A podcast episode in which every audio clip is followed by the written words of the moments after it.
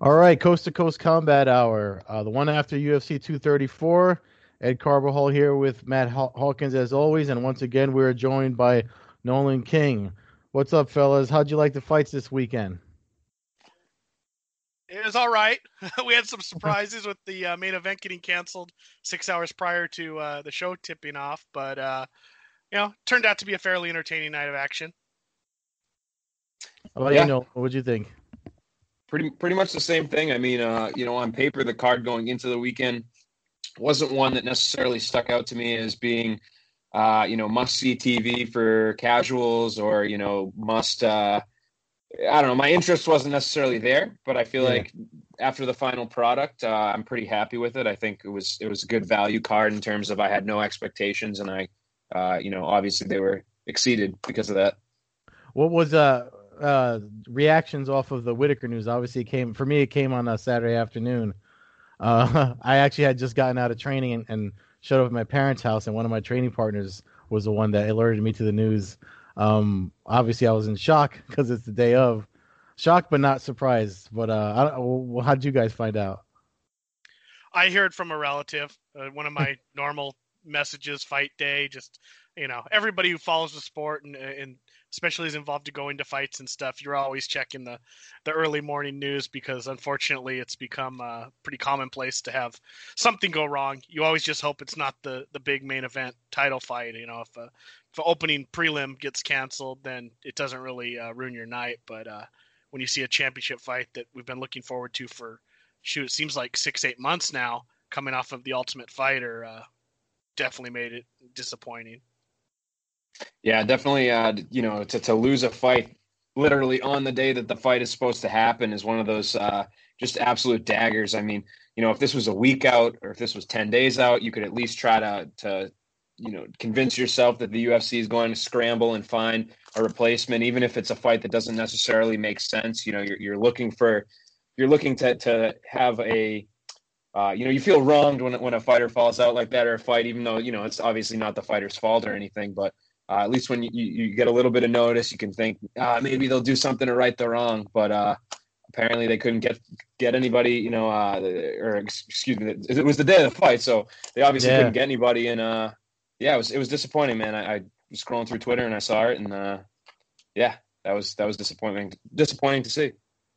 So the new main event, uh, me and Matt kind of were, were going at it a little bit afterwards. Uh, the main event uh, with Adesanya and Silva. I mean, I loved the fight. I thought it was great. I know. I don't know if Matt, you've changed your mind since we spoke on Saturday, but I mean, uh, Matt kind of disagreed with me. Uh, but they did get the fight of the night award, so um, I don't know. I why did you? Why did you uh, come? Why'd you come at me like that, Matt? oh no, I just I saw on Twitter you were really praising the fight, and I didn't I didn't see it that way. Um, first thing, obviously, I need to say is I'm a huge fan of both these fighters and I think that might skew my opinion a little bit as far as Silva goes because you know I want to see the old Anderson Silva. I want to see the old Fedor fight. I want to see the old guy. And obviously, to me, he didn't look terrible, but to me, came across as a sparring match. Uh, and I did I didn't feel like Silva in his mind thought he could a win the fight or b didn't really care if he won the fight. It was more about just surviving. And mm. I, I I don't I don't uh, hate on him necessarily for that. It's just not what I want to see. I, I I would rather have him go out there and get knocked out. And I know that's not his opinion. He wants to have his brain cells and and everything. But for me, dancing around, it's just to me that's what Anderson Silva's become over the last five or six years. Um, I mean, he hasn't really he won the Diaz fight, but that was another fight that was kind of similar to this, where it wasn't a lot of action. It's a lot of showboating. Um, you know, it, it's video game moves, but those video game moves usually don't work as thrown as a single video game move. Usually there's a combination. I just saw a lot of single strikes being thrown. Um, it, it, fell into the kind of the Pat Barry Cro Cop issue where you just had two guys who really respected each other and, and I mentioned it the week before uh, about us Adesanya. If he was going to lose this fight, I thought maybe it would be him kind of being starstruck and not really going for the kill. And in a sense, that's kind of what he did. He did end up uh, winning the the fight uh, by unanimous decision, but you know, he left the door open for Silva. Um, I know one judge gave Silva the second round.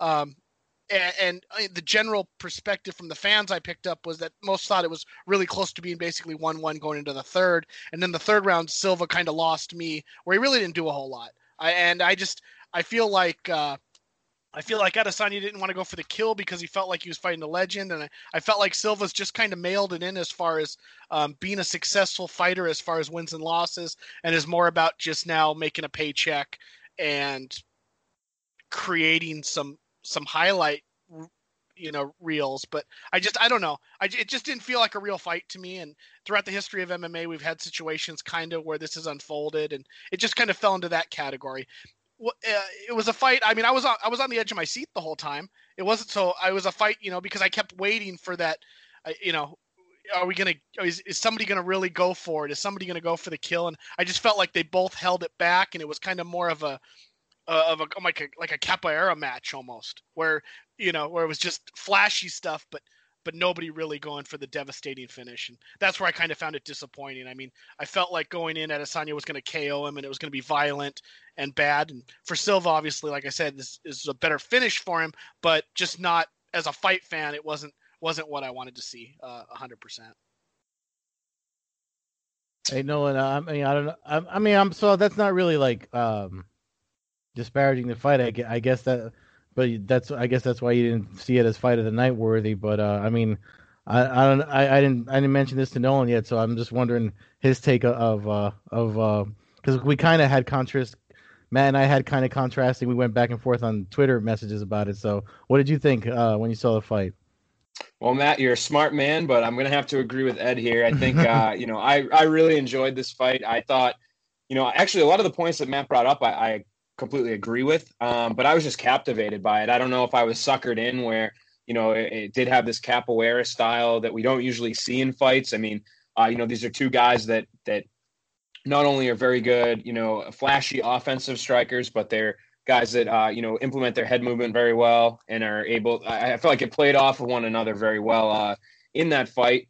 Uh, you know, there, there were a couple other good fights on the card. Uh, I felt like at the end of the night, this fight entertained me the most. Uh, even even taken away from the the name recognition, I just I was like entranced by it. I don't know why, because I, I agree with Matt. There was some times that there there wasn't a lot of action going on. Uh, you know, Anderson Silva didn't really do much in the third round. It was I never necessarily felt like Israel was in any type of danger.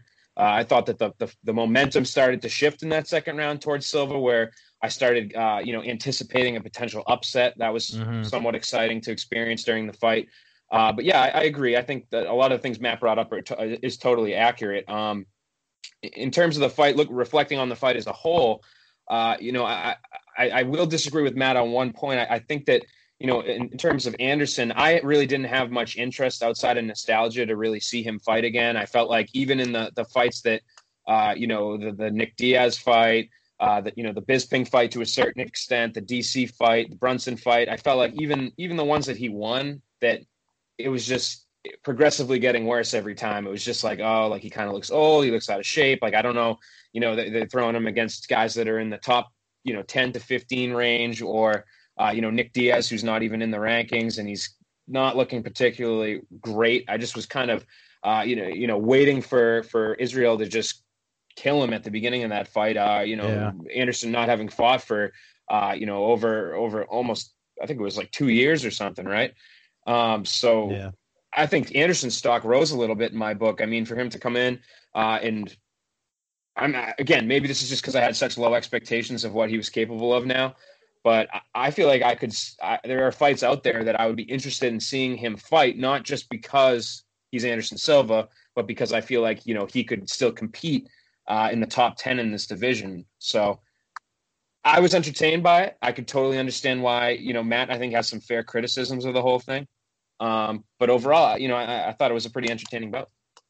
Yeah, I mean, um, I was just as somebody like I mean, you you can you can read the guys, and they were reading each other so well. Um, you know the way that they fought, the way it's it's just it's it's almost like when I was thinking about it today and, and thinking about what we were going to talk about, mentioning it tonight. I don't know if you, did you guys ever play, and, and uh, if James Lynch watches this, he'll get a kick out of out of my analogy. But did you guys ever play the original Tomb Raider? The I. PlayStation one?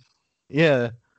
There's Yeah, long, long time ago. did you finish did you finish it? Did you go through No. it like No. so towards the end of the game there's a level where uh uh Lara Croft like you have she she you have to beat a mirror image of yourself. So if you're controlling Lara Croft and um to do it you can't really you have to do things but you have to you can't just run through it. You have to pace yourself whatever and to me that's the first round that's what I saw. I mean you can see there's there's moments where uh Adesanya sw- switches his hips to you could tell he wants to throw a kick, but he also sees that Silva reads it. You know what I mean? I mean, uh, and Silva's granted he's the more experienced, so so he caught things sooner. I don't know if you saw any of any of Adesanya's post-fight interviews, but he actually said, as much as he studied him and expected some things, the shots that he got hit with, he even though he knew they were coming, uh, Silva was still fast enough to catch him with the ones that that landed that he was caught. Especially there was a, a, a double jab in the second. The second round that he brought it up too was the one where he was the most threatened. And when he went on the retreat, he knew that knee was coming, which is why he just left. So he ran so far away um, because that was the only way to avoid it. So um, I don't know. To me, it was just like. He actually said it was two high level strikers when he talked to Luke Thomas. Two high level strikers. Um, and I mean that's pretty much what you're gonna see when you when you see some two guys that know that know the angles and stuff that they work the way that they do, especially counter strikers like them. So I don't know. For me, it was great. I, after the first round, when the first round buzzed, I was impressed and I was I was all in and and, and happy that I was watching the pay per view in Buffalo Wild Wings by myself like a like a bird. but, but, yeah, I uh, mean, I, I feel like a, a, a a five round fight would have been maybe open the door for something a little bit. You know, maybe they would have worked each other out a little bit. Who knows if another ten minutes would have would have ended in a finish for either one of them, or a, at least some real back and forth. yeah. You know, um, you know, little brawling situations. And I, I know it's technical fights, so I don't mean brawl in that sense, but um, Yeah. you know, where they would kind of be some real quick back and forth, some strong counters and stuff. I don't know. And and then perhaps I also fell a little bit into it being a number one contender fight, which was really kind of a joke out the gate. Um, yeah, and that's a little so- weird. Yeah. so for me, you know, I'm I'm I'm looking at Israel as kind of the next big thing, and maybe I fell. I mean, I think he's I think he still could be that, but for me, he kind of, uh, as Nolan said, Anderson Silva um, kind of went up a little bit because he survived and hung with one of the young kids. yeah. Um, but Israel kind of, to me, didn't really gain a whole lot of ground. To me, if he's going to be the champion in that division, that's a fight you need to go through and kind of leave no doubt. Yeah, well, And I mean, that might have been you- a little bit of frustration for me too. Yeah, but I mean, again, it's it's a former champion and somebody that's very that's that real that's fought a long time and has a lot of experience. So you know, like like like I don't a, a decision win after he didn't finish him in the first round. If he was going to win, a decision win was was what I thought it was going to be.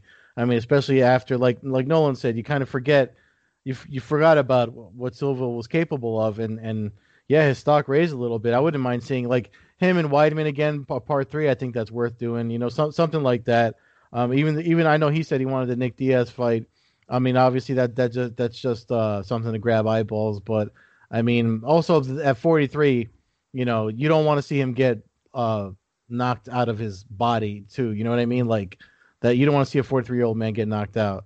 As a 43 year old man, I don't want to see that. So, so yeah, it's- the, it's- the Silva fight that I want to see is a fight I've wanted to see for about a decade now, and I want to see him fight Shogun. I Mm. uh, I think that's the that would be a pretty cool fight. Maybe one to do in Brazil, and and maybe and maybe it'll be a fight or two down the line, and it becomes kind of a retirement fight for almost either one of them. But um, Yeah.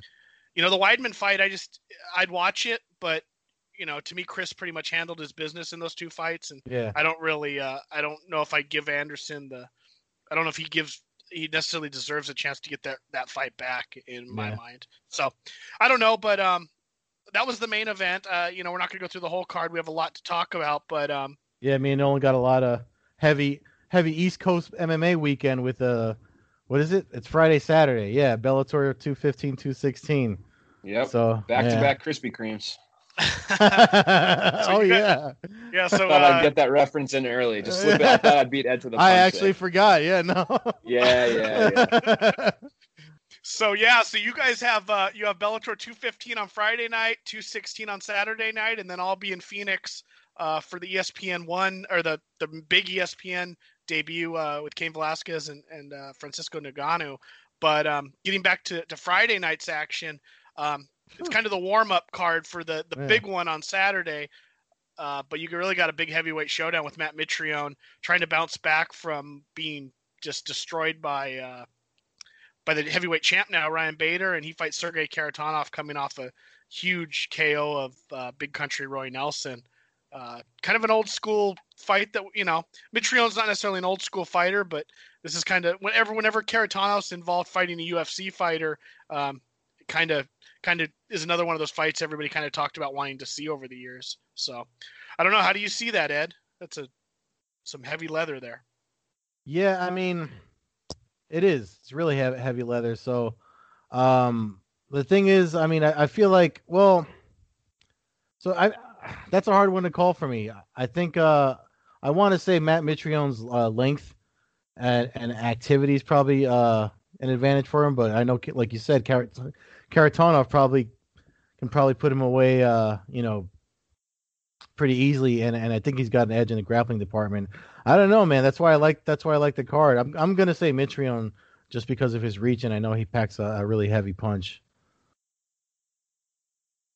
What do you yeah, think? I'm going to agree with Ed. I'm, I'm going to agree with Ed on this one. I think Mitrione's going to take it. I mean, Kharitonov's looked good in his last uh, couple of fights. I mean, I thought he looked turned back the clock against Roy Nelson. Really, I thought he looked spectacular in that fight. Uh, I know Roy's not necessarily what he used to be, but still, I, I was expecting Roy to, to win that fight, just being as durable as he is. But Kharitonov, his striking looked on point. He pieced him up and got the finish. So clearly on a ro- roll. I mean, it's been uh, it's been six fights now since his last loss. Um, I think that he has this late career surge going on that we see in some heavyweights for some odd reason. Uh, with that being said, this is the heavyweight division, and every momentum seems to to end fairly quickly at a, you know with a screeching halt at times, and I think that uh, that's what we're going to see here. I think Mitrione just you know younger in the sport. I guess he's technically two years older than Kharitonov, Mhm. uh, but I just think the wear and tear that that Mitrione has is is lesser. Um, we still, you know, we've seen him get submitted a couple times. Travis Browne busted him up, you know, cut his eye with that when the when he got that hematoma. But other than that, he's been a tough guy to finish, and I, I think that if Kharitonov wants to beat him, he'll probably have to get that finish, and I, I just don't see it happening. I think. Uh, if you know, for, if we're betting on chins here, I think Mitrione's chin is, is a little bit better, and I Yeah. expect him to finish Kharitonov. I'll say in the I'll say in the second round. Yeah. Um, you talk about you know six fights since the Ayala fight, which was a six 16 second KO loss to Javier Ayala um, at Bellator 163.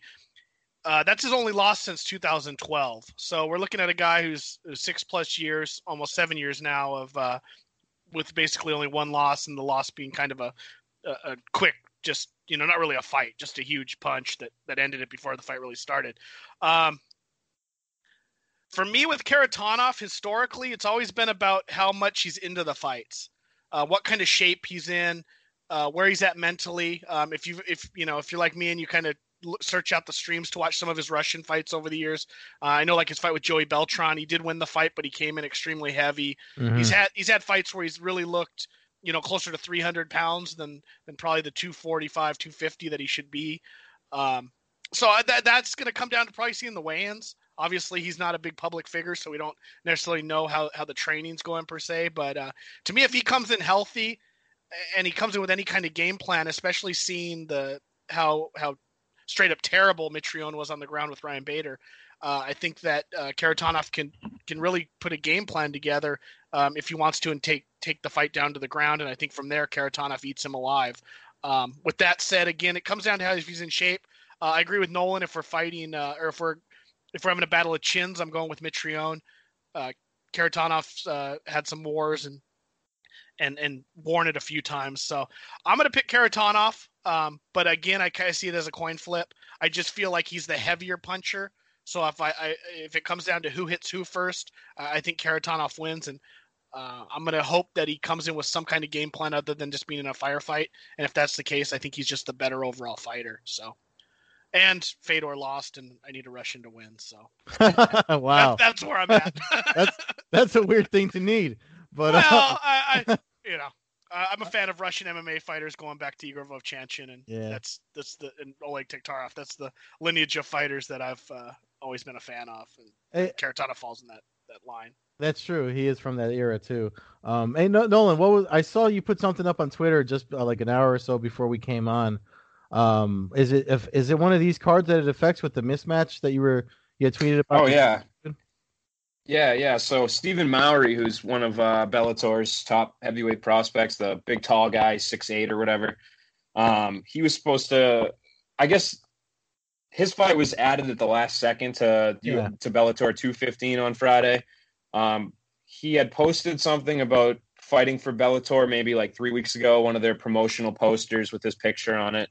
Uh, but we didn't know who his opponent was going to be. So, beginning of this week, it came out that he was going to fight the the Ring of Combat champion Ahmed Hefny, who's one and one in his pro career. Uh, you know, he's fought two semi reputable guys, and one he finished pretty quickly, and the other one he lost by decision. So, I wasn't too thrilled with that matchmaking. I mean, being a Ring of Combat champion, that's that's a solid uh, accolade to have, even though yeah. this guy's only one and one. So I would tolerate it, but I guess uh, push came to shove, and, and uh, fell out, and Bellator was either looking for an opponent for for Mowry, a replacement to fight him, or somebody to fight Tyrell Fortune, who's on the uh, Saturday night card. Yeah, uh, I'm not sure which one, but I know Tony Lopez, uh, Bellator had signed him to fight what he what he said on his Facebook, a five and zero oh heavyweight, uh, and they told him that they weren't going to allow him to fight because he had too many more. He had so many more fights than his opponent.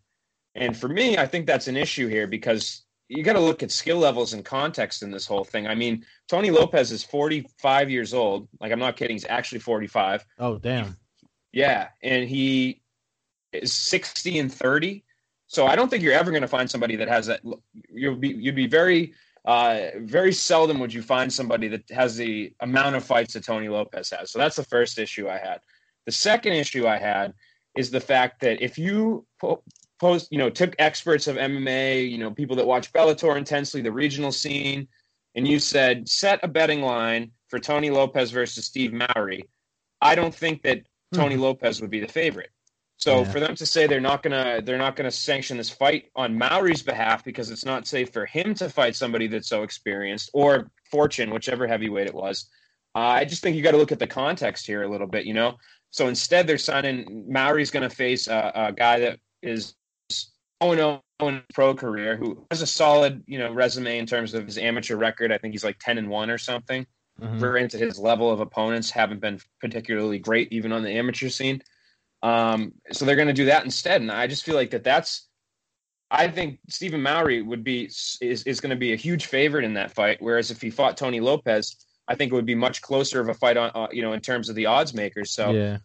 you know I, I just don't see that that doesn't make any sense to me. I feel like that that's kind of counterproductive. Now we're going to see some guy get you know murdered by Stephen Mowry or, or Tyrell Fortune instead of uh, you know having a competitive f- test for Mowry or Fortune to you know face a guy who's fought on every single regional scene you can imagine. You know, from M1 to Alaska FC to to uh, you know uh, I forget which some of the other ones. Fought Combate Americas like way back. Um, I don't know. I just I just thought that that was kind of a, a you know for for commission like the Mohegan Sun tribe, who always you know they're the ones that are supposed to be uh, you know that the high standard of commissions. I just felt like that was they they dropped the ball. You know, I know it's not a huge fight, and probably to a lot of people it doesn't make a big difference, but to me, I just I don't understand the reasoning behind a move like that. Mm. Yeah, I mean, uh, for those that really don't know, Tony Lopez is kind of the king of the regional scene. Um, yeah, I've seen him fight live probably five or six times. He he was king of the cage, two or three division champion. Uh, they're they're light heavyweight, they're heavyweight. I think even they're open weight champion at one point. Gladiator Challenge. Uh, last year alone, he won like four belts in a month period between Alaska, uh, uh Brave FC, and then a couple other ones. So he, I mean, the guy, he's competitive as hell. I I think it's stupid that the reasoning they gave. If uh, if I'm the commission, I, I'm using my brain, and if I want to get uh, if I if I don't want to sanction that fight, I'm not going to use the the amount of fights as a thing. I would simply say Tony Lopez fought a bare knuckle boxing match with Joey Beltran two weeks ago, and we're not going to mm-hmm. sanction him to fight. Um, right. A five a five round bare knuckle fight. So you had an easy out if you're a commission that knows anything about the fighters you're trying to to license or not license. So you could have you could have easily swept that under the rug. Um, the fight thing is is really weird. Like you said, uh, Mowry would have been likely still probably would have been a, a minus 300 favorite. I'm thinking Sure. at the bare minimum, maybe a five or 600. Um, but but Lopez would have definitely not not folded. Um, and it just I don't know if you know Ed, but uh, Tony Lopez actually filed to fight at UFC four, and Art Davie kicks Mhm. himself to this day actually for uh, for not allowing him in just because you know he's turned out to be a, a guy who's who's really been pretty competitive over the last 20 20 plus years now but Jesus. um yeah so he's been around forever uh but it, you know and the the fight thing is i guess established then what the amount of fights that somebody can fight is. I mean i know it's not the same but how many p- fights has paul daley had? If we're counting boxing kickboxing and mma paul daley's up in the in the 70s probably too. I think mma alone he's probably close to 50 at this point. Mm, um, and what is what is MVP have? Thirteen. Something So- like that. He's So, 13 I mean, and 0, yeah. You know, um, when Fernando Gonzalez fought MVP, I think MVP had eight fights, and Fernando was approaching thirty. You know, so it's not. You know, I know that one was in California, but it's just kind of a weird, uh, uh, just random thing to kind of throw out there. And you know, I guess you know, you, if you think it, you know, this isn't.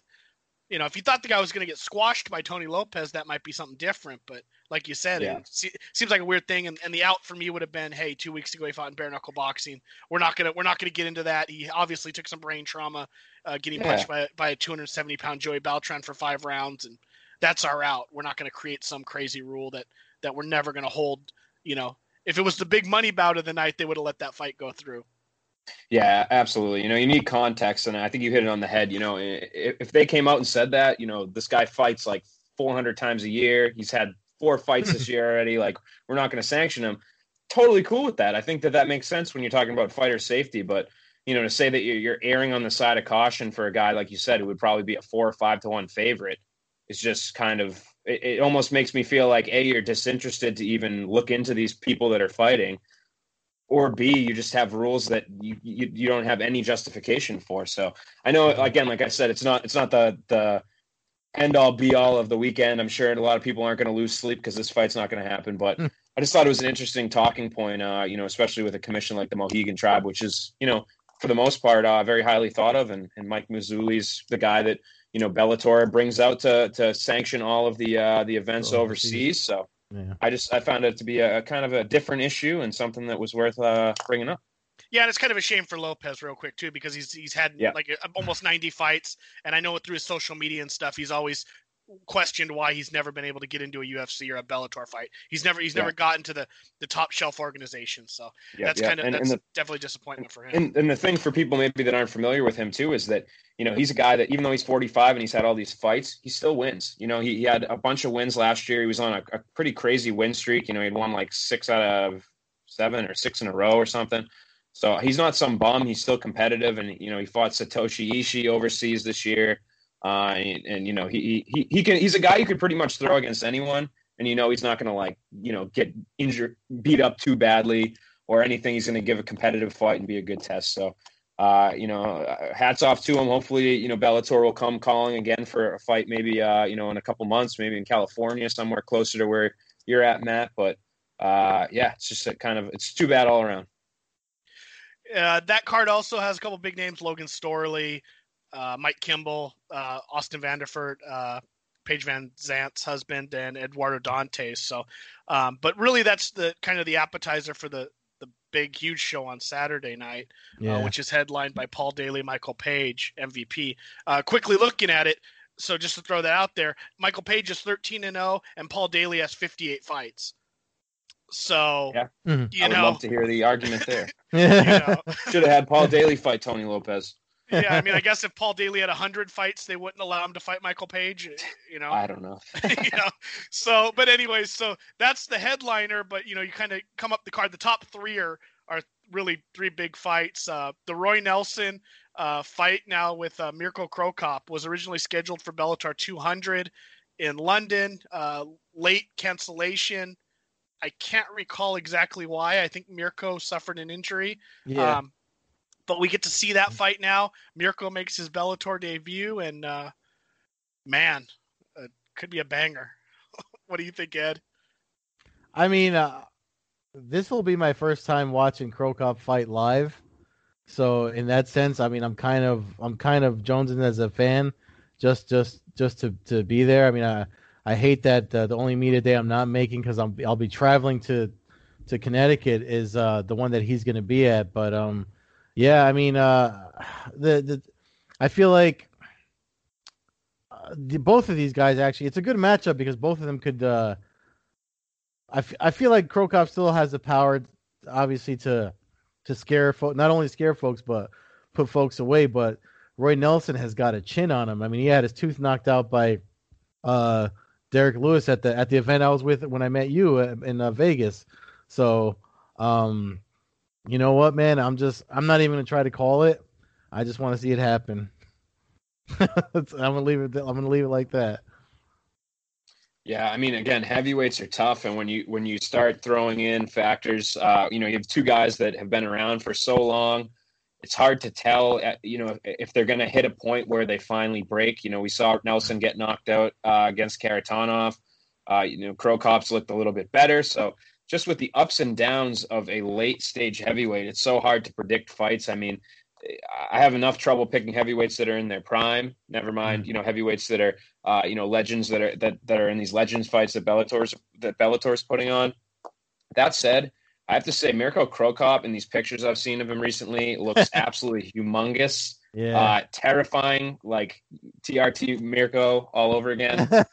I feel like I have to go with him based on that, um, just because he looks so ridiculous. But we know that, that that's not always the way things work in MMA, and Roy is, you know, if, if you were going on looks and you bet on Roy Nelson's fight fights throughout his career, you probably have gotten a hell of a lot more wrong than right. So I'm going to go with uh, with Cro Cop, but I think Roy has a, a chance. I'm going to say Cro Cop uh, gets the. I'll say actually, I'm going to say a first round knockout. I'm saying whoever wins is going to end in the first round.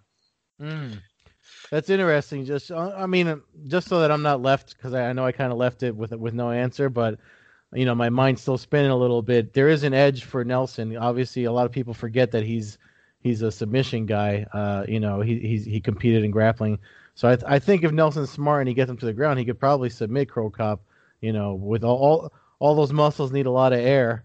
You know what I mean? So Nelson could wait, you know, put his weight on him, wear him out, and and get a some get a tap out of him. But uh, I mean, Cro Cop has, has had phenomenal takedown defense in his career, so it's really hard to call. But there's an edge for Nelson. There's an edge for Nelson on, on the ground if he can get him there. Yeah, uh, Cro Cop nine and zero oh in his last nine fights, obviously, and uh, hmm.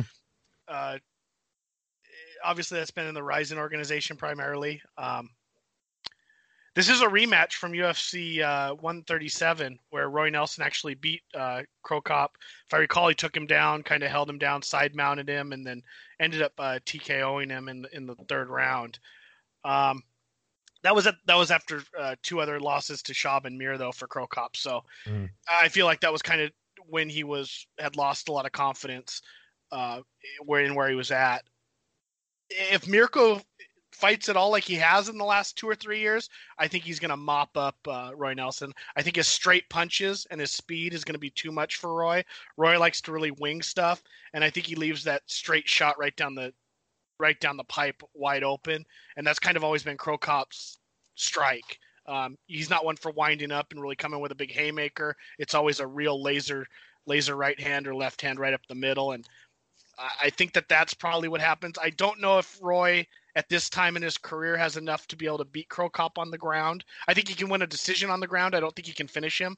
Uh, kind of based off what I saw with Mitrione. I mean, I, I still think Cro Cop's probably better on the ground than than Matt is, and and Roy couldn't finish him down there. So I, am going to go with Cro Cop and and call me a homer again for the Pride Fighters and stuff. But I, I think Roy is kind. I think Roy's one of those guys who's kind of just kind of come to the end of his career, hmm. and mm. uh, I, I, just I think it's caught up with him.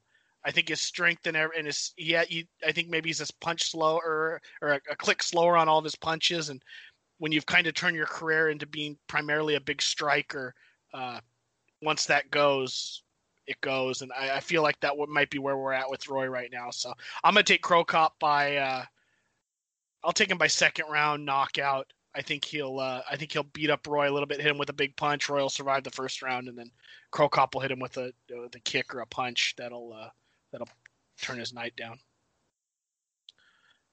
Did they uh they let elbows go there, right? In the Mohegan Sun? I don't know why I forgot that. I remember there was a point that they didn't let elbows go there, but I think they do now. Yeah, Right? Bellator's Yeah. we're good with elbows there now. So yeah. that I don't mean I don't really think uh, too much of either of the guys really throwing a No, lot of elbows. No, I'm just because I remember when Cro Cop. I was thinking it because I know Cro Cop when he the whole thing when he transitioned from Pride to U, to the UFC. Um, like uh, one of the, one of the criticism was that he wasn't used to uh, fighting in the cage, but then when when he got that win back against um, Gonzaga, it was go. with it was with elbows in the cage, and um, so that that's where, that's why I asked about the elbows. I don't know why that just jumped in my head now, but the, that's why I asked. But um, with uh, this is uh, the other heavyweight uh, to watch on this card is Minakov, Vitaly Minakov's return. Um, with and he's fighting Cheick Kongo. I think this is going to be whoever wins this gets to fight uh Bader. No, I, that makes sense. I think that's what it was kind of was uh, promoted as initially when they brought back Minakov. Um, I'm trying to think if off top of my head if anybody else really makes sense. I guess it kind of maybe depends what Bader does if he goes back down to light heavyweight for a fight. That might delay it and, and set something else up. But uh, I mean, it should be the number one contender fight.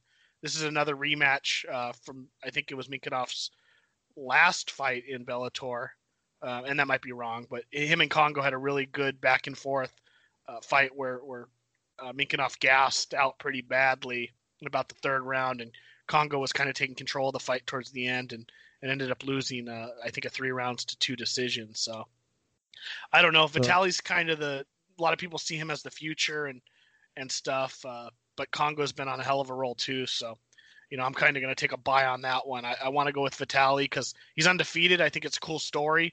I think whenever you have a heavyweight that's undefeated, it, it it, it's kind of cool. And I'm not a big fan of Kongo straight out the gate, um, but uh, I think Minakov, if he's, uh, we'll find out. I think if he's the real deal right here. I think we know he's good, but I think this is the fight where he's fighting a real seasoned Kongo who's at the top of his confidence right now. And I think depending on how this fight goes, could really uh, tell us what road uh, Minakov's uh, career is gonna is gonna go down. but you know, and uh, I mean, uh, how, how do you like these heavyweights?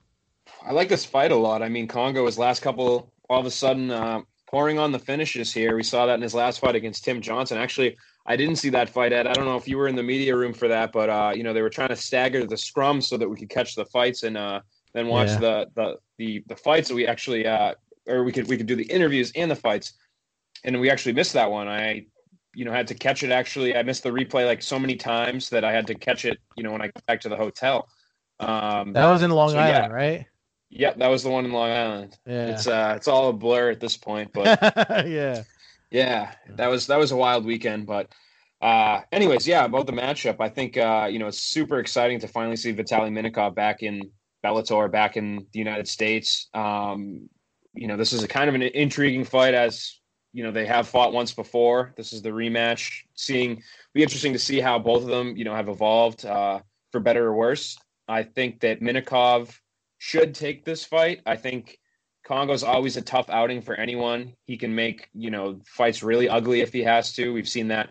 You know, I've I've sat through many a Kongo fights where he has not put on the prettiest performance, but it's been effective and he's gone out there and won. So that's the name of the game here. You know, if Minakov starts slanging and banging with him, I'm sure uh, Kongo's going to go back to that, you know, type of style. Uh, that said, I just think Minakov's so good, man. I just think he's you know, I know he hasn't been fighting necessarily the level of competition that the Kongo has, but he's still been fighting really damn tough guys over there in Russia. So Yeah. I'm going to go with Minakov. I'm going to say that it does go the distance. Uh, I think I'll say it's 29 28. I think Kongo, you know, maybe third round, able to grab a hold of him, get him down, hold him a little bit. But I think Minakov's undefeated streak will continue, and uh, he'll be next in line for Ryan Bader. Yeah, I mean, and that that uh, whoever win, if either guy wins that fight, that'd be a nice fight to see get uh with Bader. But um, the uh that that Kongo fight, if I remember right, the the, the Long Island thing, I think that was a first round knockout. That's why it was so fast. Yeah, it was like the Um, first minute or something, wasn't it? Y- yeah, yeah, yeah. So um, and uh, uh, this is uh, I mean, just really quick, well, uh, the welterweight fight on two sixteen. That's Erick Silva's Bellator debut um, against Yaroslav Amosov, a twenty and zero uh, uh, undefeated welterweight. So that's that should be a good fight too. I feel like a lot of people are sleeping on that one. Yeah, I mean Erick Silva always brings it. I mean, people had such high expectations for him, and I get it. He didn't pan out. You know, you can you can justify calling him a bit of a bust. Uh, clearly, I'm sure he would even agree that his UFC career didn't necessarily go the way uh, that he had hoped. So that said, I think he always brings it. He's always in exciting fights. You know, somebody's going to go down. You know, he, he, he, for what he lacks in skills, he at times makes up for in his heart. I mean, we saw the, the fight against Matt Brown. I don't know how many punches and kicks and knees he took and elbows in that fight, but uh, he's a guy that, that, that comes to compete. He comes to put on a show. And uh, Amosov is a perfect foil for him. I think uh, 20 and 0 out of the Ukraine. Um, not a whole lot known about him. I know he looked really good in his last fight against Gerald Harris uh, in his Bellator debut. Um, you know, he also holds a win over Roberto Soldic, who's the KSW champion, who's a spectacular fighter, uh, both in terms of entertainment value and in skill.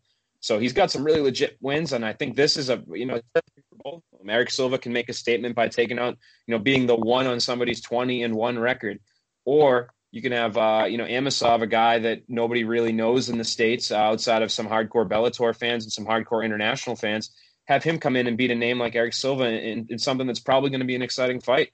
So I think this is a killer fight. I think this could be the the sleeper, like you said, the sleeper fight, and uh, could you know if they had fight of the night in Bellator, I think that this would be a good one to maybe put your money on if you were uh, going for a prop bet there.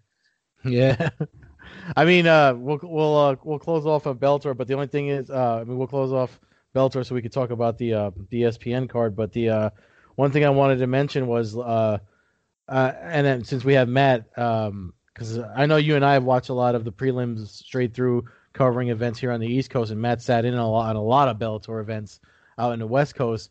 I feel like, uh, I mean, a lot of the prelims I've watched from Bellator when, and watching UFC ones on Fight Pass, I feel like Bellator always has like super exciting preliminary fights. If I had to compare the two, I mean, am I wrong in, in that in that uh, opinion? What do you guys think? I think you're just getting. Um, I think exciting fights can be made when you kind of have uh, on oh, oh, you know guys that aren't seasoned necessarily. Yeah, uh, they're not. Be- you know, so the little you get kind of the the old UFC thing where it's kind of just a yeah. sloppy fight. So you get some of that. You get a lot of finishes mm. because you get some mismatches too, based off That's of true. depending yeah. on where the shows are at. So just because you know, Mike Kimball's finally on the um I'm noticing Mike Kimball's finally on one of the main cards here, and he was like a prelim guy that that his finishes always made the the the the broadcast filler. You know what I mean? So, mm.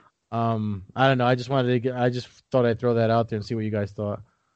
Yeah, no, I mean, I, I, find them very, very different. You know what I mean? I think they're two different models. I think, mm-hmm. you know, the UFC, obviously, uh, their talent that they have on their prelims can be upped. Uh, I think that, the, you know, we've seen time and time again, fight of the nights go to the prelims. Uh, you know, conversely, Bellator seems to uh, you know have the model where they have a couple prelim yeah, fights for you know guys on their actual roster, and then everybody else is uh, you know one-off contracts from the local scene or from uh, you know the surrounding areas. And I think what Matt said too, like you know sometimes when you don't have these guys that are so seasoned, it provides these moments of just like things that you couldn't even think of. And I don't mean that in a bad way. I just mean, you know, a little slip up in technique opens up for a spectacular finish that we wouldn't necessarily see in the UFC prelims. Um, you know, even, even like, you know, working for Flow Combat, when I first started to have to do live coverage for their events, write the results articles, I remember being like, oh man, I have to watch, you know, pros that are only have a few fights or whatever. And I can't tell you how many times I sat there and was like, what the hell was that? Like in a good way. I was just like, you know that was kind of awesome. Um, so that, I think that two different models, and I think that uh, you kind of got to judge them not necessarily with the same scale. So uh, yeah. I think they both have their place in MMA. You know what I mean? If we if we didn't yeah. have the Bellator prelims, you wouldn't have the UFC prelims. So yeah. you need them both. You know that that makes a good. You make a really good point that leads us into the to uh to the UFC uh this weekend because isn't isn't Kron Gracie making his debut this weekend on the on the prelims for that? Yeah, but we didn't. Real quick, I don't mean to cut you off, but we didn't do our daily page picks. Oh we yeah, I thought we did. The big one. oh yeah, the, sorry. No, I don't, don't mean to cut you off, but um. Again, no, thank you. So that, I think I figured out why you just skipped over that. I think this is in in. I think in Ed's itinerary for the weekend, he has written down in between the co-main event and main event, sneak out for Krispy Kreme donuts. I think that's why he's trying to beat everybody else there. Pretend like he saw the main event. They yeah, just sold so, one in Jersey. yeah. but go. So, uh, anyways, yeah. Can't forget Anyways, about that. So we got MVP. This is the welterweight Grand Prix. Winner of this fight uh, faces off against uh, Douglas Lima, coming off his win uh, against Andrey Koreshkov. Um, I, I, I, my personally, I, I think this could be a really good fight, or it could be a really bad fight. I don't know if there's going to be much middle ground. Uh, if I were to really put a prediction out there, I would say Page uses his distance, kind of makes it a boring fight, a little bit kind of like the uh, Gonzalez fight, I can see and. Paul Daley isn't as uh, it gets ahead of himself more than Fernando did and tries to get aggressive and I think he catches one later in the fight being a five round fight. I can Hmm. see the fourth, fifth round rolling around and Daley being extremely frustrated, trying to come in and create a, a, a brawl, uh, Page kind of sidestepping and, and just just clocking him. So Hmm. um I mean I'm a I'm a huge Paul Daley fan. He's one of my all time favorite fighters to ever watch. And I would love to see him get the win here. Um, but I think Page advancing is better for the welterweight tournament, and I think he's just the more polished fighter, um, and and that's what I think is going to happen. I think Daley will get frustrated uh, with when Page doesn't want to turn it into a street brawl, and I think he'll walk into something that'll that'll put his lights out. Hmm. I think could we see the second coming of Israel Adesanya versus Anderson Silva with this fight? Could MVP be making things pretty? Could Paul Daley be the one to throw one strike combos? I don't necessarily think so. I just thought I'd throw that out there because I think you know MVP. If we're talking about the two UFC headliners from last weekend, kind of has a similar thing. You know, with the one strike combos, the dancing around, the the posing, the the uh, you know capoeira type style at times. Um, so on paper, I mean, yeah, this could go one of two ways, and I think that there's really no middle ground here. I think we could either see, you know, a, an exciting striking match where MVP is finally challenged, he's finally got somebody in his grill, he finally gets hit, see how he reacts to that, or we could see something similar to when MVP fought Fernando Gonzalez, where the guy's pressing forward and M- MVP's putting on a Lyoto Machida impression, uh, you know, in terms of game planning, just you know, backpedaling, jabbing, hitting, landing a shot, circling out you know, just really frustrating Daley. I think that that was a good observation by Matt. Um, the fact that this is a five round fight, I don't know if that makes this, uh, you know, if, if, that plays into somebody's hand over somebody else.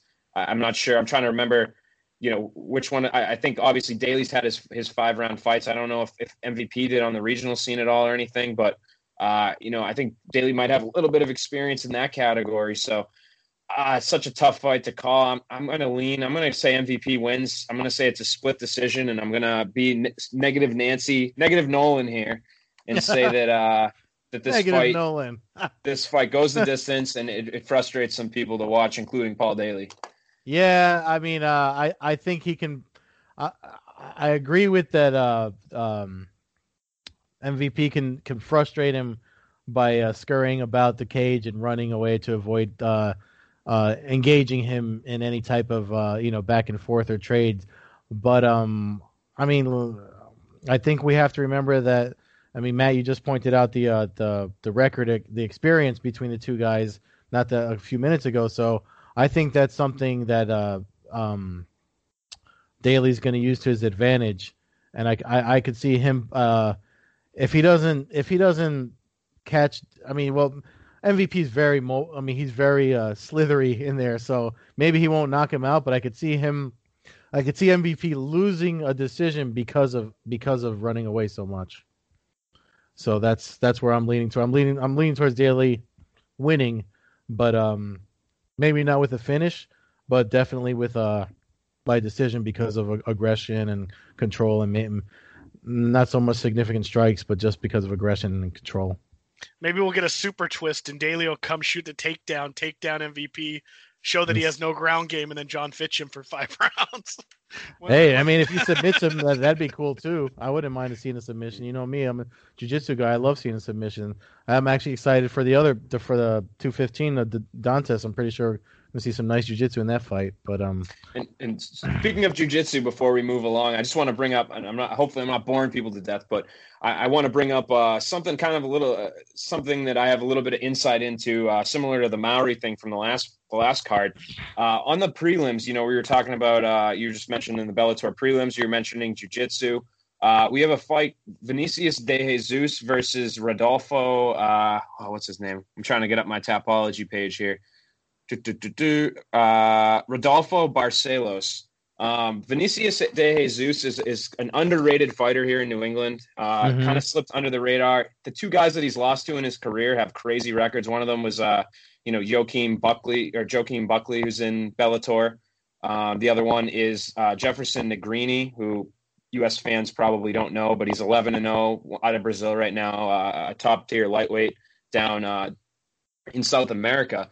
Uh, but the thing that's interesting about this fight is that uh, he's fighting a guy with a 1 and 0 record. If we're talking about lopsided records, Mhm. uh, that's not where I'm going. Don't worry about that.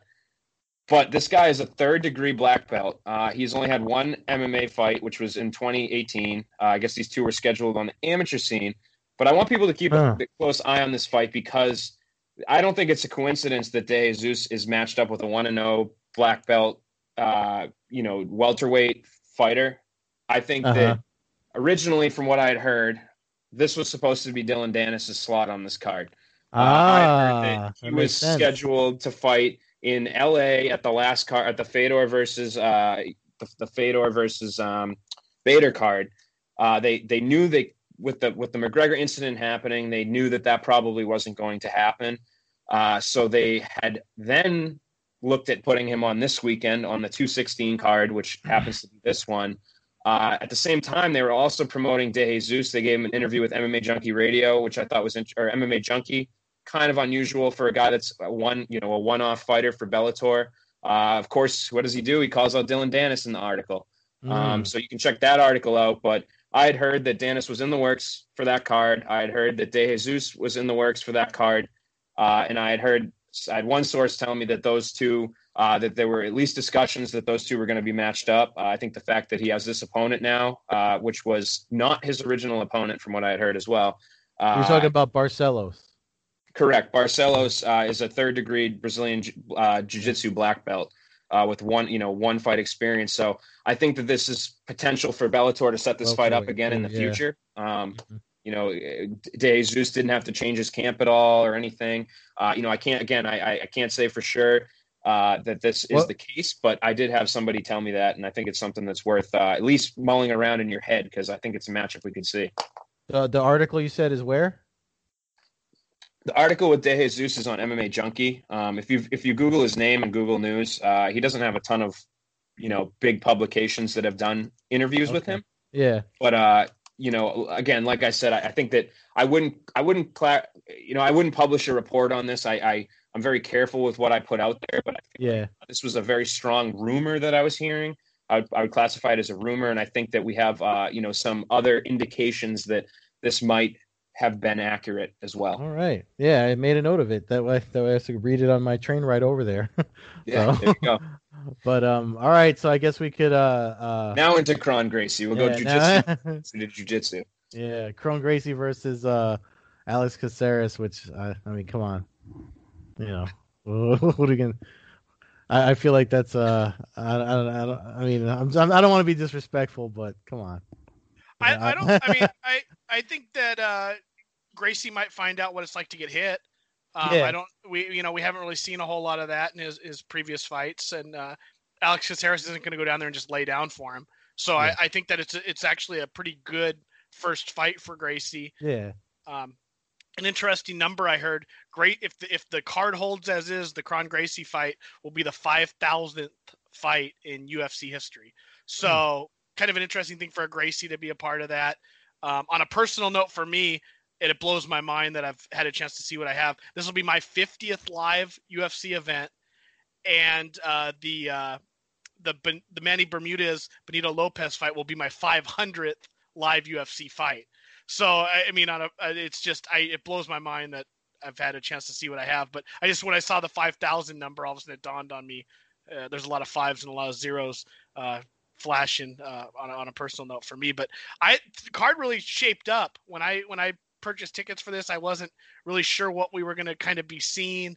Um, but you, you know the the cancellation of UFC 233 opened the door for the Gracie uh, Caceres fight.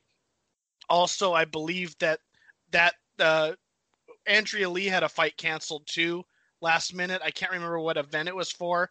Uh, maybe the Argentina card, and mm-hmm. now she's fighting Ashley Lee Evans, which or Ashley Evans Smith. I'm sorry, which is also a uh, pretty damn good women's flyweight bout. Uh, yeah. One that one that could put Andrea Lee really on the map if she can handle business there. Um, and then and then the top part of the card. I mean, we the Francisco Rivera, Aljamain Sterling is headlining the ESPN Plus prelims.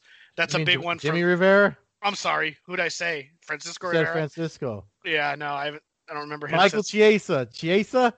Uh, Francisco Rivera. He was, he was a UFC fighter, uh, but uh, but yeah, that's a big one on your part of the uh, the map yeah. here. Is is the two East Coast bantamweights. Oh yeah, man. I mean, I I got to sound off on that right away. Not for nothing. I mean, I know I know. Uh, I'll probably. I mean, I'll, I'll probably have to look over my shoulder here in Jersey, but I'm going for I'm going for Sterling in that fight just because. Uh, um, I mean, come on. I mean, well, I mean, there's there's six degrees of separation because uh, I roll with a Matt Serra black belt uh, out here in Jersey, but um, uh, you know, Tiger Schulmann's uh, rolls deep out here in Jersey too. So uh, I mean, uh, like I said, but I'm I'm going Sterling in that fight. Well, you're a smart man, Ed, but I'm, a, I'm not agreeing with you on this one either. Uh, I got to go with Jimmy Rivera here. I think Sterling, his last couple fights, uh, he's looked great. I have to give him credit for that. I think uh, that he could win this fight for sure, um, which was a concern for me because I guess him winning is not a concern for me, but I was concerned, uh, you know, prior to his last couple of fights that he was plateauing a little bit. I felt like even in his wins, we weren't seeing anything new from him. We were seeing the same thing. And then, you know, he, he's had these couple of fights in a row where he's looked phenomenal. So I think this is a winnable fight for him. Uh, Rivera clearly needs to get back on track. I mean, uh, you know, he had the he had the I guess he won his last fight against John Dodson, but prior to that, he had got knocked up by Moraes. Dodson fight wasn't phenomenal. It wasn't something that uh, you know threw him back in the title picture or anything. So I, I would like to see either one of these guys make a statement. You know, the, the 135 pound division's clearing up a little bit with Moraes beating Assunção why not throw in another, uh, you know, throw your name into the hat, at least start inching towards that. So one of these, I think this is a phenomenal fight between two CFFC, yeah. former CFFC champions. And uh, I'm stoked to see it, man. I'm, I'm going to lean with Rivera by decision, but I think it will be close.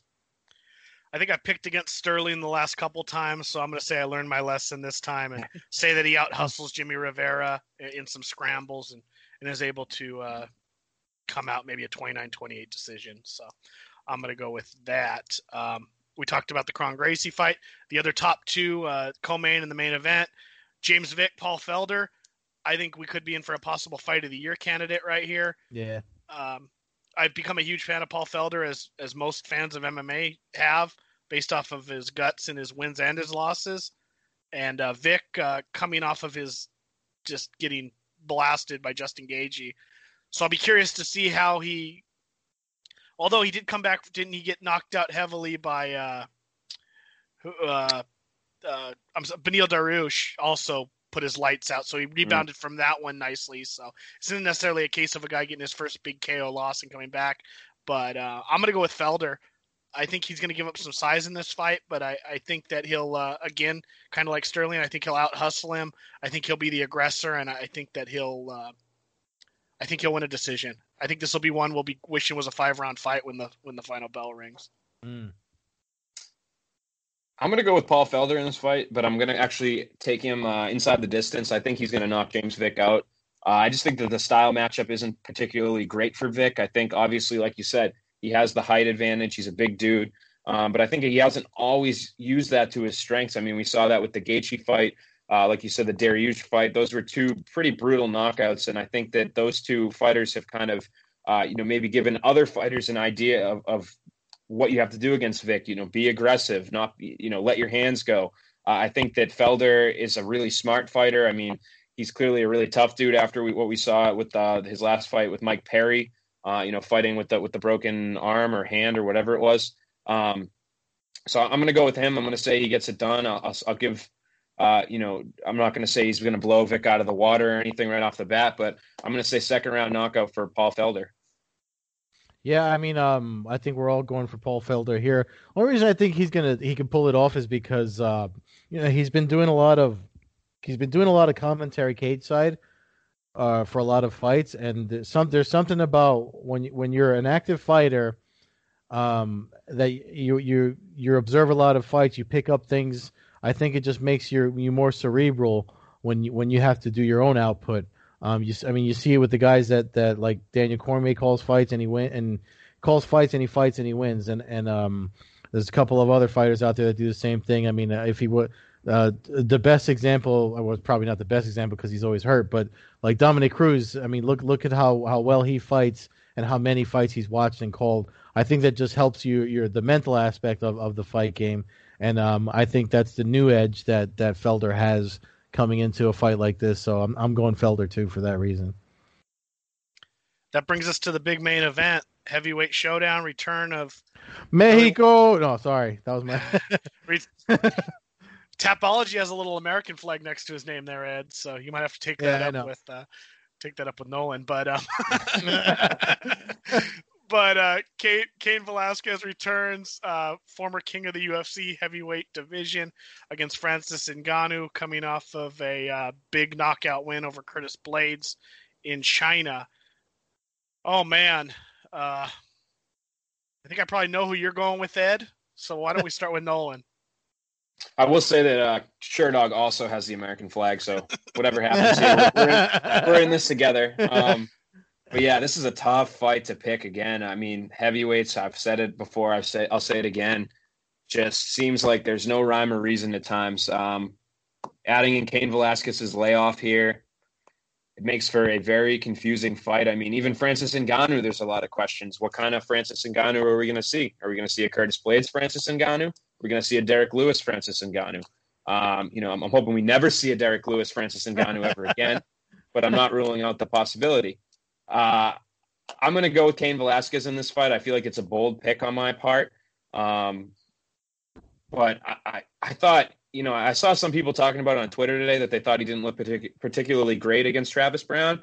Kind of disagree with that. I thought that we saw a lot of new stuff out of him in that fight, even though he had had a layoff. Uh, he was throwing wheel kicks and with precision, things like that. So, granted, it was against Travis Browne, but at the same time, I, I just got to go with him, man. I, I think Ngannou has shown mental lapses at times. I don't think that Cain Velasquez is one to uh, you know slip up in the the fight IQ department.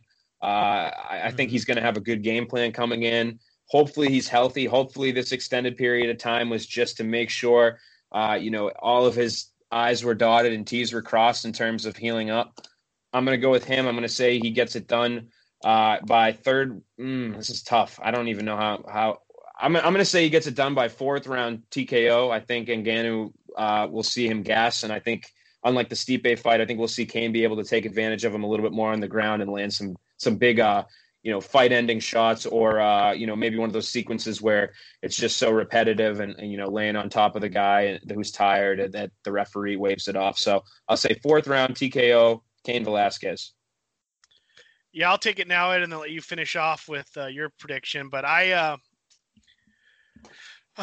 I feel like my brain's telling me Cain, my heart's telling me Ngannou. I, I, I just don't know where Cain's at. Obviously, physically, uh, I, I'm not a huge Cain Velasquez fan. So just as a from a fan's perspective, he's not somebody I've uh, usually rooted for.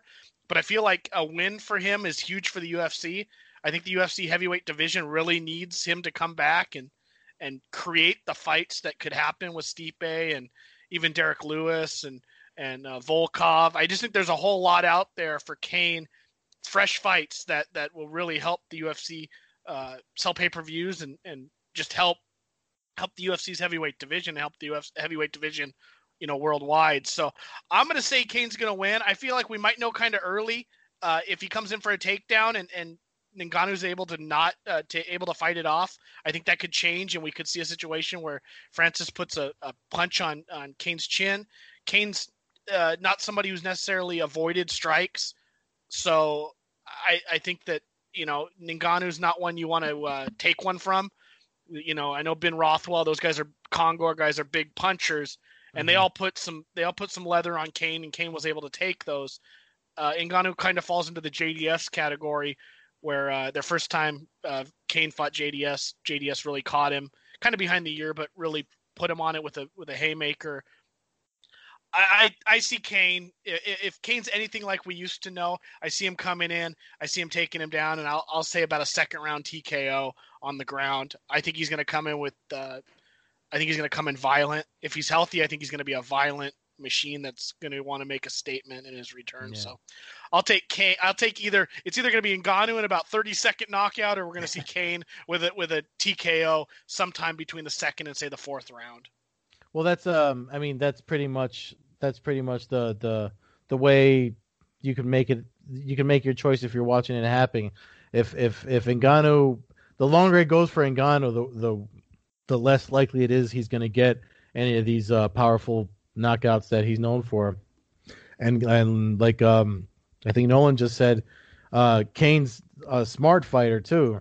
So the strategy you just laid out, Matt, that's the one that he should do take him down, make him fatigued, and then just just either beat him into submission or or submit him. You know, um, so uh, I mean, I'm I'm I'm not picking Cain just because of the Latino thing. I'm picking him because I think he's just I think he's just smarter, a smarter fighter than Ngannou. Like like uh, Nolan said, the mental lapses. I think it I think it has a lot to do with falling in love with your own hype and um, looking for that. Sometimes knockout guys look for knockouts so bad, um, you know, they if they don't get it, it, it, it, they start defeating themselves in the fight. So that's where I'm. Uh, that's where I, that's the real reason I'm picking Cain. It has nothing to do that he's uh, Mexican American like myself.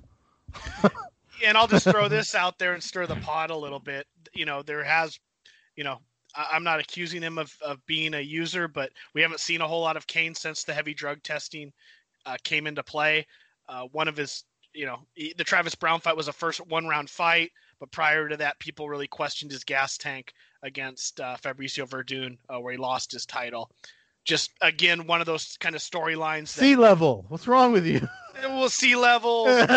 you know, peak picogram level. well, well, we, uh, you know, again, I'm not accusing him. He's never failed a test, so I, I don't want to go down that trap.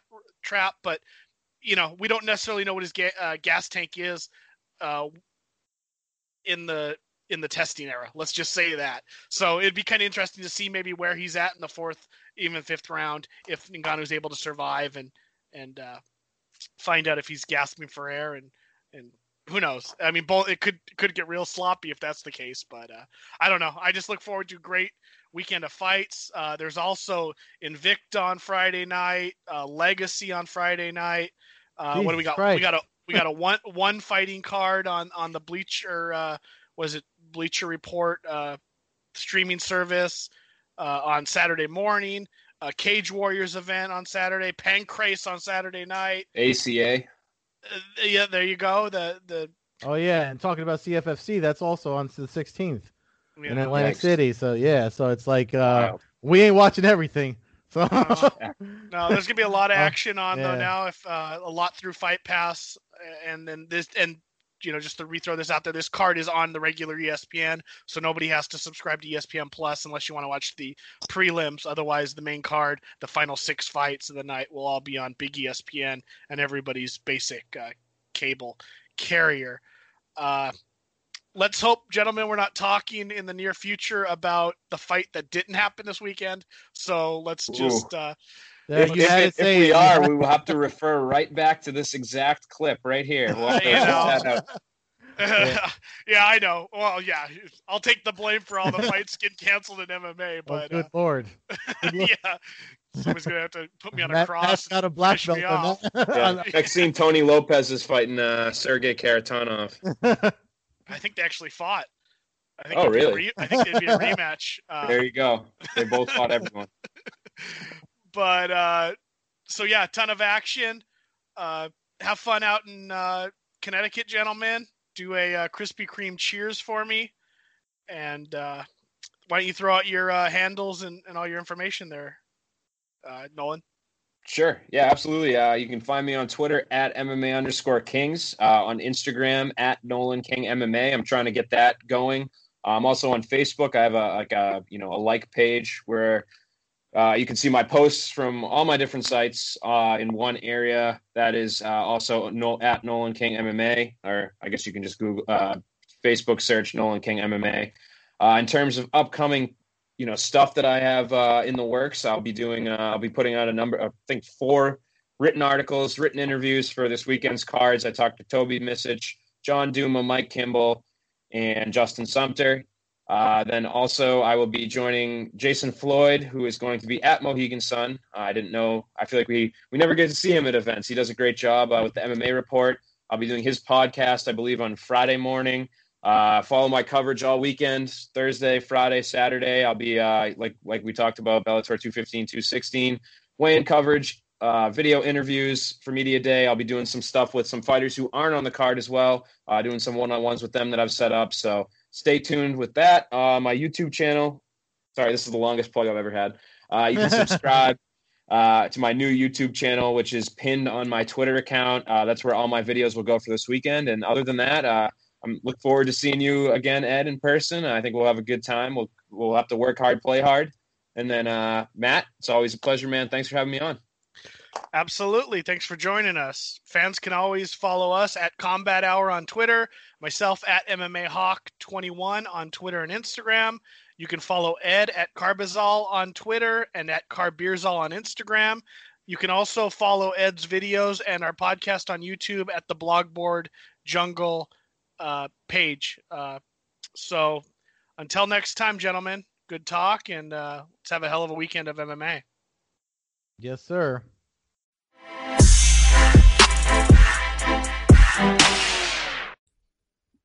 Hey, y'all, East Coast Ed here. If you'd like to support this podcast, you can be a monthly supporter for as little as 99 cents a month. This podcast will always be free, but if you help Matt and I out for future episodes, supporters will be shouted out on the show, and large supporters will be randomly selected to do predictions for a big pay per view event in the future. So please click the support tab and enjoy the show.